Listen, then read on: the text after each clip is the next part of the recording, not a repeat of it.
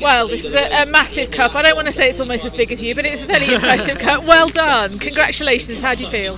Well, very happy, and thank you very much for the the congratulations. And yeah, oh, I'm, I'm over the moon. Finally on the top step after all this hard work we've put in this year as a team, and um, I'm dedicating the trophy and the top step towards Bob Fernie. Obviously, is passing recently and I'm so happy to well represent our, our, our, the team up up on the top. So yeah, it's a it's a good way to, to go into the next race later on. Oh, what a fantastic tribute! Tell me tell me about the race.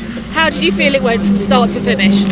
Quite relaxed, honestly. Um, we, we was able to pick off the Decker off, off off the grid, off the line and then from there it's maintaining a consistent pace to, to the driver behind and keeping that keeping that consistent gap. So we was even we was even able to pull a gap on on the drivers behind, and yeah, it was it was keeping the focus and if you lost your focus you you, ha- you have a mistake and obviously go off and then then you're fighting for the leads obviously which you don't want to lose and it was quite a relaxed and chill race, if I'm honest. Oh, good. So good. relaxed and chilled around this around Knockhill is, is not what you'd necessarily expect, would you? Because it's a very challenging track, especially for your single seaters. You see the the tin tops going around, but single seaters, it's a particular challenge, isn't it? Well, yeah, it's a, it's a challenge, but I, I really like this circuit. Oh, we had a test day on Wednesday, and we were, we were the fastest, so we, we was able to show the pace, but we wasn't able to do it in qualifying because we, we had a bit of bad luck come towards our way.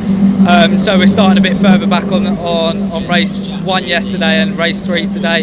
Um, but obviously, um, we, we had the reverse to help us out a little bit on the championship points. And um, I'm going to try try my best later on and try to get some points and go from there. Really, it must G you up going into race three. Yeah, obviously having a, this this trophy half the size of me, pretty much. Um, it's giving you a workout carrying it around, isn't it? Well, it's actually quite light, if I'm oh, honest. Oh, right. Yeah. So Don't tell people that. Make sure it's heavy and it's, it's really it's made out of real men. Yeah. Yeah, um, yeah I, it's a confidence boost going into later on, and uh, I'm going to give it my all. Obviously, starting P7 17. We've done it yesterday to get into the points P7 and fighting for the pack in uh, 4 P3. So it's definitely possible, but it's, it's, it's just made life even harder.